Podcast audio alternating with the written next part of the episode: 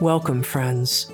My name's Tammy Simon, and I'm the founder of Sounds True and creator and co-host of the Inner MBA program. It's my delight to share with you this exclusive Inner MBA Socially Conscious CEO podcast series. The series is built from interviews that Soren Gordhamer, co-host of the Inner MBA, and I have conducted over the past 3 years. The series features over 40 transformational CEOs from around the world, running a diverse range of companies, all with a shared mission: that business be a force of collective good. These conversations are rich and meaningful, open and candid about personal failures, discoveries under pressure, and breakthroughs. They feature leaders who have faced enormous workplace challenges and have emerged as inspiring wisdom figures, bringing a depth of real-world insight to our work together in the Inner MBA. I've gleaned so many practical ideas from these conversations, and I trust you will too. Thanks in advance for listening, and please let us know about your experience with the Inner MBA Socially Conscious CEO podcast series.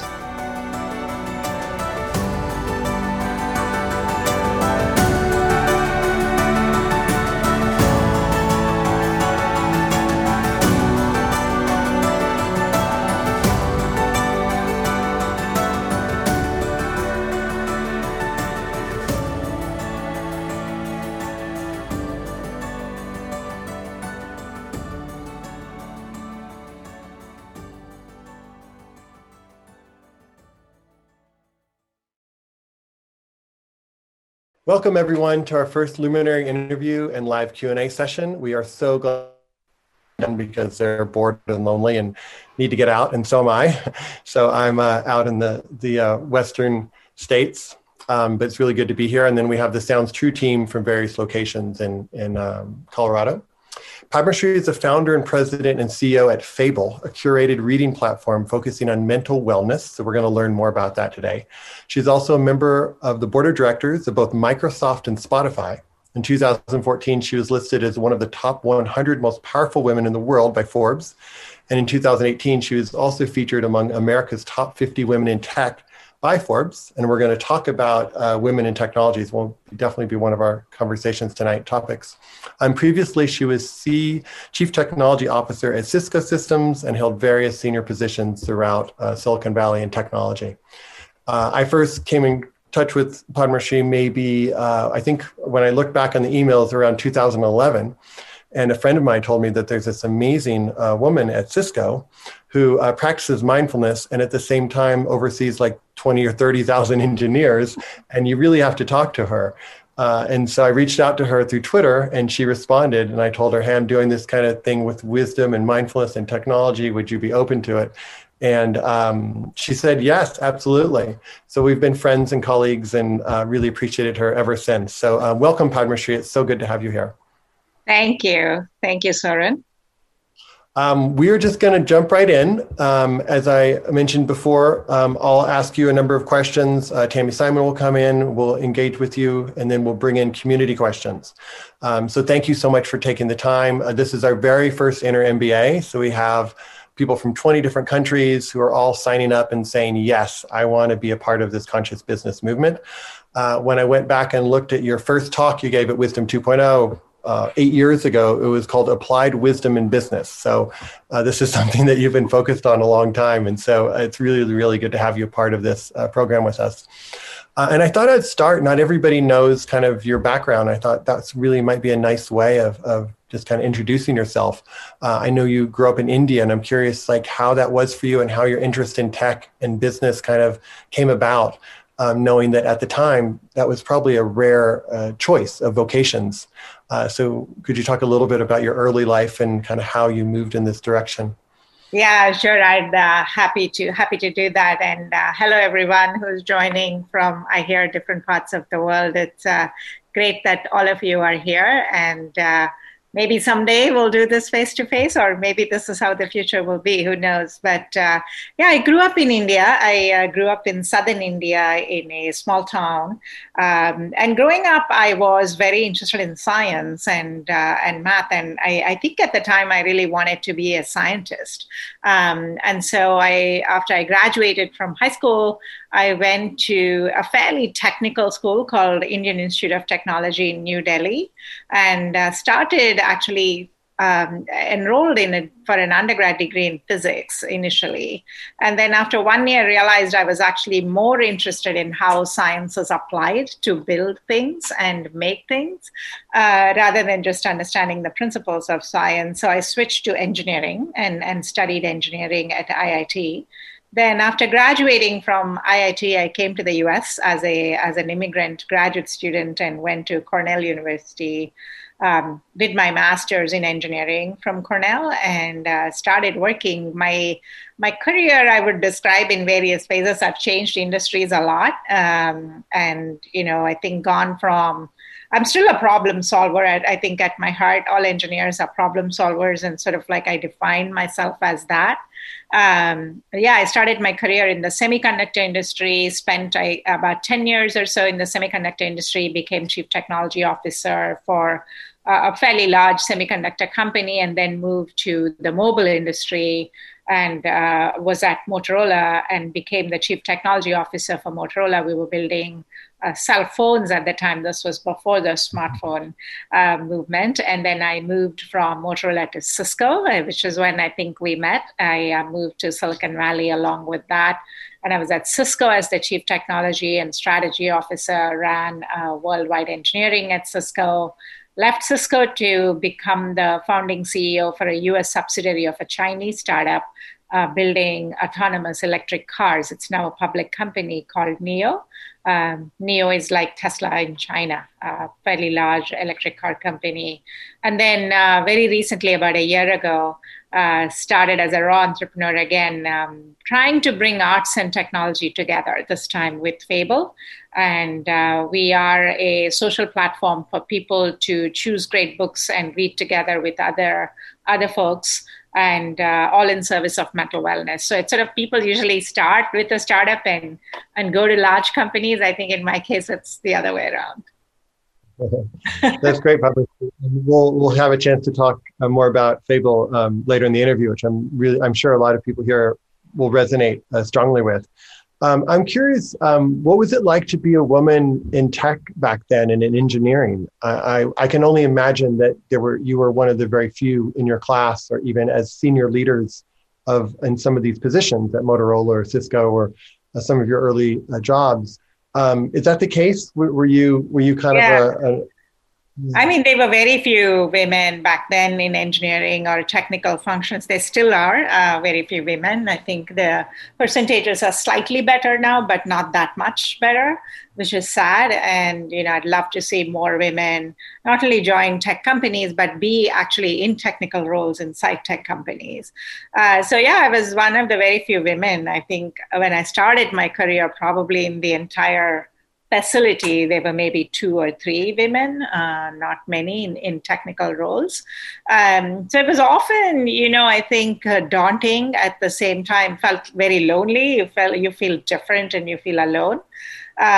So yeah, I mean, but it also taught me to become confident in my abilities, speak up from my position of difference and authenticity, and truly connect as a leader with the people that I am leading. I think to this day, when you are different and people treat you differently, I think you develop an empathy for those that are different. And so as I was growing as a leader, inclusion, and actually more than inclusion, I call it belonging. I mean, it's more than just supporting diversity and being inclusive. How do you make sure everyone in the team feels like they belong in the team? That's even taking diversity to the next level. That's something I'm super passionate about. And probably it stems from the fact that I was very alone in my profession as a young engineer. Yeah. And I noticed on your LinkedIn page, you have 2 lines, and one of them speaks about how passionate you are about women in tech. And I just want to, honor the years you've spent on moving forward. And I can only imagine it was very, very lonely for many years. And I was reading some of the articles and past interviews you did, and I there was one, and I don't know if you still believe this from when you said it, but you said women need to be pretty aggressive, like they need to kind of put their voice out and make a stand. So I was curious, what's your message for women, but also what is your message for men about how we can create this greater sense of belonging in our workplaces? Yeah, no, I often say women have to be women to be successful, meaning like sometimes we, when I say women need to speak up, I'm more speaking from, it's not being aggressive or non-aggressive. I think we all have our own personalities in how we project ourselves, project our confidence. But women especially, I mean, including myself in my early days in my career, we hold ourselves back, we hesitate. Even when we know the answers, we hold back. We're perhaps not raising our hand as much as we should. This is something I feel we need to do more of and make sure we are heard. Men definitely have to go a long way in making sure they're not explaining things that women are saying. You know, there's now a word for it, and that happens a lot. And I think they give people women a seat at the table, listen to them, make them feel they are part. And they bring a lot of competence, which they do, and they have earned a seat at the table, and that needs to be recognized and supported. Like I was saying earlier, I think now I have stopped talking about diversity. I think we need to move beyond that, and we all need to work on how do we make people belong in communities, in our companies, where everyone has a voice. Everyone has a point of view, and that's heard, and that leads to a stronger contribution from everyone. Wonderful. And on that topic, I know you've been a part of many senior teams and working teams, and you're also on the board of Microsoft and Spotify, which are essentially boards are somewhat teams as well. I'm wondering if you could speak to a little bit about what have you learned makes an effective team and makes a thriving team, both whether it's in a board or whether it's a working group in a company. What have been some of your lessons around what makes a team thrive? I mean, they are very different. I think there are teams that there are different levels of cohesiveness, right? That you get when you're in a company and you're working in a team with other people. You're working together to build something and make something that is useful for your target users or customers or whatever your function is. It doesn't matter. You're still working on a product, right? Like at the end of the day, the output of what you're working on is a product, and you can be in different functions, and that would be the product that you're working on. If you're working on people operations, your product is maybe benefits and compensation that people inside the company use. If you're working on a product team, you're building the product of the company and so forth. I think the one big thing I have learned about teams and team dynamics, the more there are different points of view in the team where you can bring together people, like even at Fable, we have people from in the editorial team who are great readers, who are avid readers, who are obsessed about reading and know a lot about writing. And then we have engineers, who are writing the code to make reading easy. And so it's very different things, but you do need to bring those skill sets together in a team environment, and therefore contribute to the product.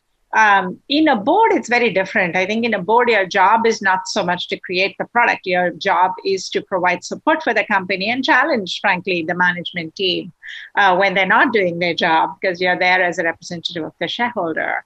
And so boards are not necessarily teams. Boards are a collection of individuals with different expertise, and usually great boards have a lot of diversity on their board, where people come from different domains and different companies, because you need someone with a finance background, you need someone with a technology background, you need someone with a marketing background and sales background.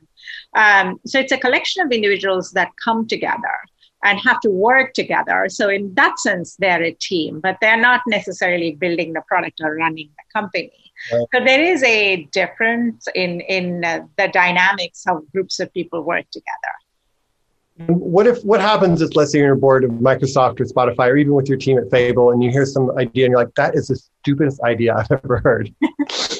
That's just idiotic. Like, that's what your mind responds. What do you do with that?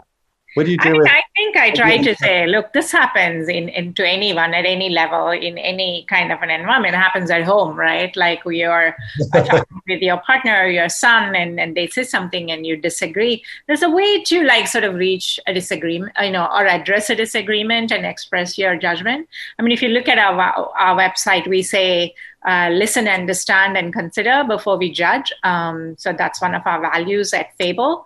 I'm a big believer in that. I think you do need to listen to people. You need to consider what their point of view is, understand what their point of view is.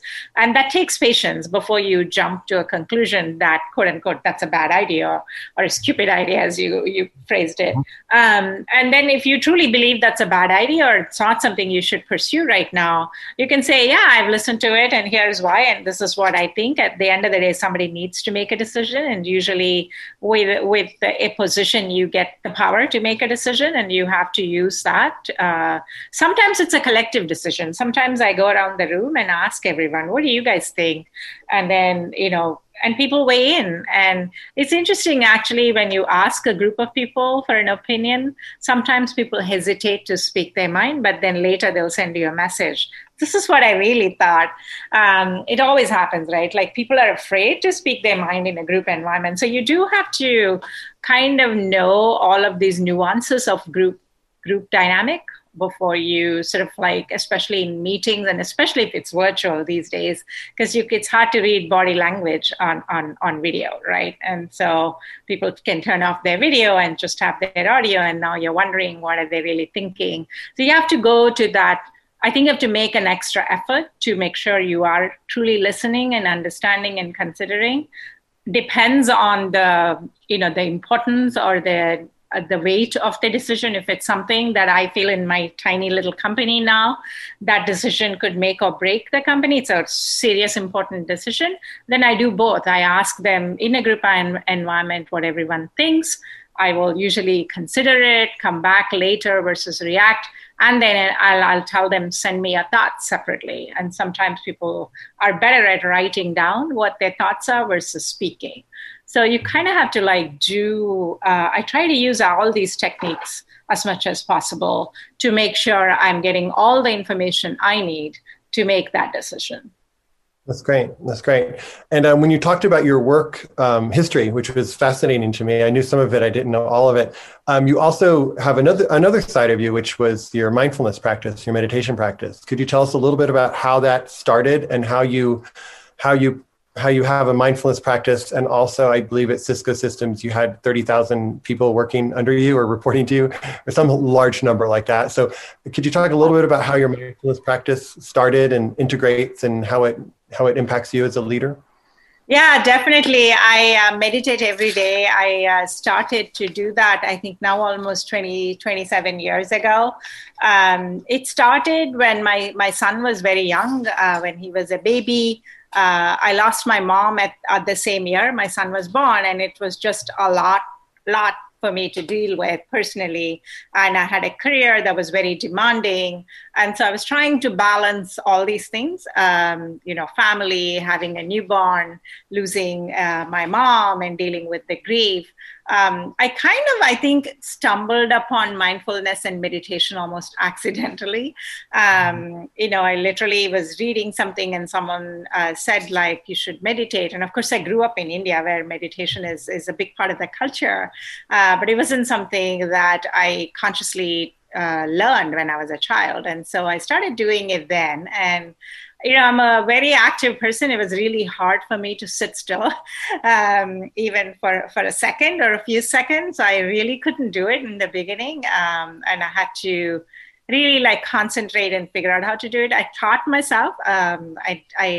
At the time, it wasn't very popular. I wish I had known you then. I would have called you and said, teach me this mindfulness. So I had to learn the hard way, and, started with couple of minutes every day and then slowly increased it to where now I meditate almost for 20 minutes before I go to bed at night. And that is my time. I sort of feel it brings closure to my day. I do it very, very routinely now. I never miss a day. It just helps me. I feel it helps me sleep better. I wake up more refreshed, calmer. to make the decisions I need to for my work and for my family. So there's various levels, I feel, of it. You're much more the expert in this, but I feel for myself, there's various levels that you can take this. You know, some days it's just sitting quietly in a corner and breathing and just focusing on breathing for a few seconds. I actually now, because now we're working at home, it's very easy to sort of blend in. You don't know when your day starts, when it ends, when your weekends start, when they end. I literally had to force myself to build in micro breaks, as I call them, where I take 5-minute, 10-minute breaks between my Zoom meetings or video conferencing meetings, where I step outside or I just sit and breathe. And so to me, that's also mindfulness, all the way to like deeply meditating for 20 minutes or 15 minutes or whatever. So these are various levels, and I think they're all important. They all contribute to our mental wellness in one way or another. Yeah. In your talk, when you talked about wisdom applications to business, you talked about the analytical side, which of course is often very, very developed in many of us, right? Particularly if we go to an engineering background. But then there's this other side, which might be called the creative or the intuitive.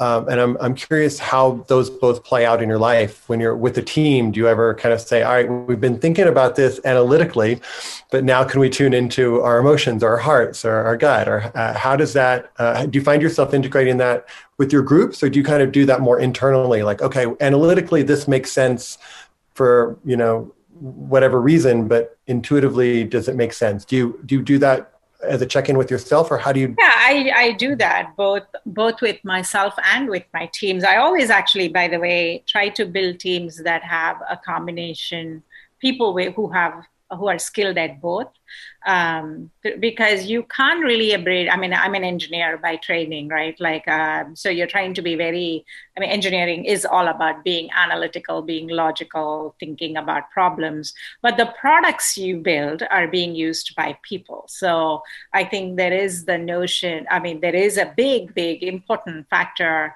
about designing it for usability, right? You know, so which is all about what would be an emotional response from a human being when they come across this product? So I think it's really important that you step back and, you know, you look at not just whatever you're building, but how will it be used? How will people react to it? What will be the emotions that this product will create with people? If you go to our website, we use a lot of illustration. And, you know, our website is full of drawings and illustrations of people and objects. And, you know, it's sort of like, I think art makes you happy or has the power to make you happy. And that's sort of what we try to bring in. We actually say Fable is a tech company with the soul of an artist. That's my dream now, is to build that company. I like to dabble in art. I write poetry. I write haikus. I taught myself how to paint. I paint in watercolor. Now I'm experimenting with acrylics. I learned dance when I was young. I love music and dance. So to me personally, even my own personal leadership, as well as professional leadership, I think my artistic side actually helps me become a better engineer and a better business leader, where you're sort of like, you know, you're taught to strip away the humanity and make cold, hard decisions. If you just do that, then you no longer are a human being. I really believe we have to be human and empathetic to be great leaders. And so the artistic side of all of us, we all have it, right? If we allow that to come forward, I think is a perfect balance. Oh, I can't hear you. My dog was breathing heavy in the background for a moment. And as you look at your career, is there anything that really stands out that you know now and you like wished, wow, you know what, if I had known that, you know, back in the beginning, or if there's a message to people who are maybe kind of earlier in their career, what would you say? What would you say is some of the one maybe key insight that you have from the many different roles that you've played in life? Yeah, I would say, I mean, I wish I had taken risks earlier in my career. I mean, like I had a very steady, linear career growth, and I kind of stayed in this, you know, in similar kind of companies. I mean, I switched industries a lot, so I wouldn't say I didn't move around. I went from semiconductor to mobile to cloud and networking to cars to now, you know, media. So I switched industries a lot, I think, but I wish I had taken risks earlier. I wish I'd been an entrepreneur earlier. I love being this side of me. But, you know, I think when things are going well, you tend to say, well, I don't want to rock the boat, right? But I actually often now talk to people about take a risk when things are going well, because that's when you are most confident in yourself and you feel less vulnerable about changing a job or going to a different role or changing a company. So it's often when you're doing great. I mean, when you're doing well is when people really want you, you know, your resume is hot and people will call you. So that's when you should take the shot at the next job or the next move in your career. I wish I had done that sooner in my career. That's great. That's great. And shifting from, Tammy gives a thumbs up, running large companies or being involved in large companies to now Fable, it feels like Fable is expressing your whole self. Tammy, when I were talking about before the interview, like the whole brain leader, right? Like we can welcome all these different parts. And do you kind of feel that Fable, even though it's a much smaller team and much smaller kind of organization, that it feels more aligned, the pieces of who you truly are more aligned for now? Is that an honest statement? Yeah, definitely. I mean, when you're the founder of a company, that's true regardless, right? Regardless. I mean, the reason a founder starts a company is because they believe in it. You know, it's the mission. They're very passionate about it. And that's been the case for me. It's something that I truly believe. Mental wellness should be a priority for everyone. You know, we want to help people make this a daily priority with Fable. We want to do it in a fun, lighthearted way with reading and stories and sharing what we are reading with other people. That's the mission of the company. It's a lot of work, especially if you're coming from, you know, where like I was a C-level executive in very, very large mega corporations. You have a lot of support. When I was Chief Technology Strategy Officer at Cisco, I had a lot of people supporting me, helping me. When you're in a startup, you have no one. You know, it's literally you. I'm my IT support. I'm my PR support. I'm the marketing person. I'm the CEO. I'm recruiting. I'm HR. I am literally everything. And especially in the early days. And so it's a lot of work and it's a lot of, I would say a lot of things change. I mean, I say in a startup, one day you're super happy, next day you're very sad. You know, it's just the cyclical nature of how things change. Is quite dramatic. And so you have to have a lot of resilience to start a company. And so if in your audience, anyone's thinking of being a founder or starting their own company, I always say, make sure you really know what you're going to get into. Now, having said that, I think it's a huge amount of satisfaction because you literally know everything that's happening on every front. And you are influencing the direction of the product, you're working with your team, you're recruiting the team, right? Like, so you're sort of like, you are a family when there's only 20 of you. And so I know everyone, you know, when I had 20,000 people or 26,000 people working for me, it's impossible to know everyone in the organization and you do your best, but you can't. So yeah, there's dramatic differences between each. People always ask me which is harder and which do I enjoy more. Definitely building a company from ground up is a lot harder, but I definitely enjoy this more. Wonderful. So maybe one more question, then we'll bring kind of Tammy in. And just for those who are looking at like, all right, I'm going to create a successful business. I'm wondering where the industry is going. Where do you see things going? Do you see the trend to wellness and to supporting like positive uses of tech, that's going to be something that's going to continue? But I'm kind of curious as you kind of look ahead and you get a beautiful insight, both being on the boards of Microsoft and Spotify as an entrepreneur, of, you know, working in so many different companies. As you look ahead and your you know, people are listening and curious, like what you're seeing as trends moving forward. How can you speak a little bit to what you see as trends or things to pay attention to? Yeah, I mean, I can speak to trends. It's hard to predict what will happen in the future, right? I think I I'm a technologist. I've been in the tech industry for a long time. I think tech industry, or tech, I should say, not tech industry, is really going to touch all our all different parts of our life more and more, right? That's definitely going to happen. We kind of know that's happening now. We were talking about video conferencing, you and I worked on video conferencing solutions in Cisco years ago. And, you know, it's now like become a day of life for everyone, right? We are, even children now are now being schooled using these kinds of tools. And so this is definitely tech in how it is touching various parts of our life is becoming, or will continue to become, more prevalent. There's goodness and badness to that. I think the goodness, it offers us a lot of convenience. Technology's power is that you can scale it faster. You can reach anybody. You can talk to anybody in a moment's time. You can be with them virtually without physically being with them. The badness of it is that it can sort of like be completely so engrossing that you lose the human side of you, right? Like, which is all of the other things we talked about, you know, enjoying art, going for a walk, you know, like you were saying you were doing with your sons, you know, listening to music, reading a great book. These things we have to make the time for. So the question then becomes, what role does technology play in our wellness? Right? Not just health. I mean, there is a lot being done in quote unquote health tech, right? Using technology for healthcare solutions. We really haven't even scratched the surface on wellness and how health can help us holistically with wellness. There has been some work done on physical fitness and wellness. I mean, there are obviously tech companies working large and small in the physical fitness area, but as far as I know, very few companies are focusing on mental wellness. And I think that's a huge opportunity. I hope that's a trend. You know, definitely, I think we'll be seeing more and more solutions for how we can conduct our business day to day virtually in some fashion. So hopefully we'll see lots of innovation in these kinds of solutions that we're using today.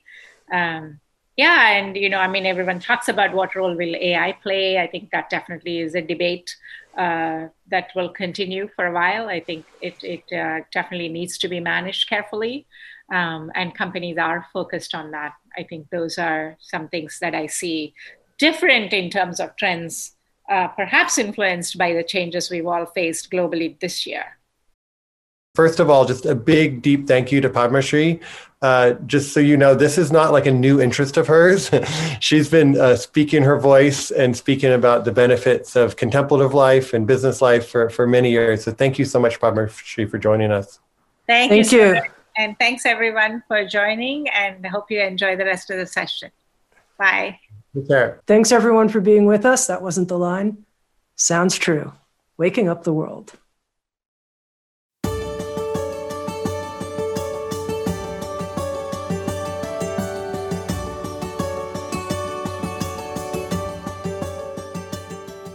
Thanks for listening. Please make sure to leave your comments on this interview here on the platform. And if there's a socially conscious CEO that you'd like us to interview as part of the Inner MBA, please let us know at innermba@soundstrue.com.